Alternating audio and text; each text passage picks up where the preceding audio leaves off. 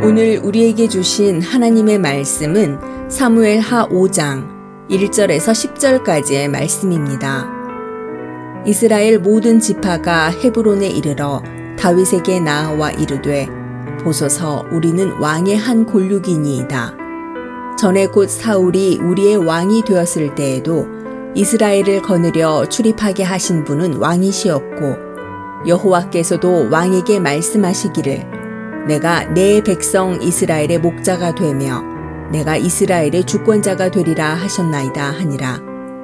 이에 이스라엘 모든 장로가 헤브론에 이르러 왕에게 나아오매 다윗 왕이 헤브론에서 여호와 앞에 그들과 언약을 맺음에 그들이 다윗에게 기름을 부어 이스라엘 왕으로 삼으니라. 다윗이 나이가 30세에 왕위에 올라 40년 동안 다스렸으되 헤브론에서 7년 6개월 동안 유다를 다스렸고 예루살렘에서 33년 동안 온 이스라엘과 유다를 다스렸더라. 왕과 그의 부하들이 예루살렘으로 가서 그 땅 주민 여부수 사람을 치려함에 그 사람들이 다윗에게 이르되 내가 결코 이리로 들어오지 못하리라. 맹인과 다리 저는 자라도 너를 물리치리라 하니 그들 생각에는 다윗이 이리로 들어오지 못하리라 함이나 다윗이 시온산 성을 빼앗았으니 이는 다윗 성이더라. 그날에 다윗이 이르기를 누구든지 여부수 사람을 치거든 물 깃는 대로 올라가서 다윗의 마음에 미워하는 다리 저는 사람과 맹인을 치라 하였으므로 속담이 되어 이르기를 맹인과 다리 저는 사람은 집에 들어오지 못하리라 하더라. 다윗이 그 산성에 살면서 다윗 성이라 이름하고 다윗이 밀로에서부터 안으로 성을 둘러싸으니라. 망군의 하나님 여호와께서 함께 계시니 다윗이 점점 강성하여 가니라.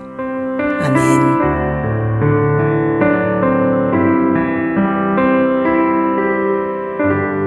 안녕하세요. 수요 묵상의 시간입니다. 하나님을 의지하는 사람들은 형통한 길을 걷게 됩니다. 성경은 그 역사를 기록하고 있습니다. 형통한 길을 걸었던 대표적인 인물이 바로 다윗입니다. 다윗은 늘 하나님과 함께 길을 걸었고 형통한 길을 걸었습니다. 레갑과 바하나의 반란으로 사울의 아들 이스보셋이 제거되었습니다. 다윗을 반대하던 세력들이 다 알아서 정리가 된 것입니다. 다윗은 반대 세력을 정리하려는 계획이 없었습니다. 그냥 하나님께 기도하고 하나님의 도우심만 바랬습니다. 그랬더니 하나님께서 역사하신 것이지요. 다윗이 계획하지도 않은 방법으로 하나님께서 이스라엘을 통일시켜 주셨습니다. 우리 한반 외도 이런 기적이 있기를 소망합니다. 우리가 계획하지 않은 방법으로 하나님께서 역사해 주시기를 기도합니다. 하나님의 방법으로 어느 날 갑자기 통일될 수 있기를 간절히 기도합니다. 이스라엘 열두 지파가 모두 다윗을 찾아왔고 다윗을 왕으로 섬기게 되었습니다. 다윗의 나이 30살에 이뤄진 일이었습니다. 헤브론에서 7년을 다스렸는데 이곳은 비교적 남쪽이라 이스라엘 중심의 수도를 옮길 필요가 있었습니다. 예루살렘이 좋은 곳이긴 하지만 여기는 난공불락의 요새였고 여부스 사람들이 살고 있었지요. 그러나 하나님께서 함께 하시니 난공불락의 예루살렘 성도 다윗에게 넘어오게 됩니다.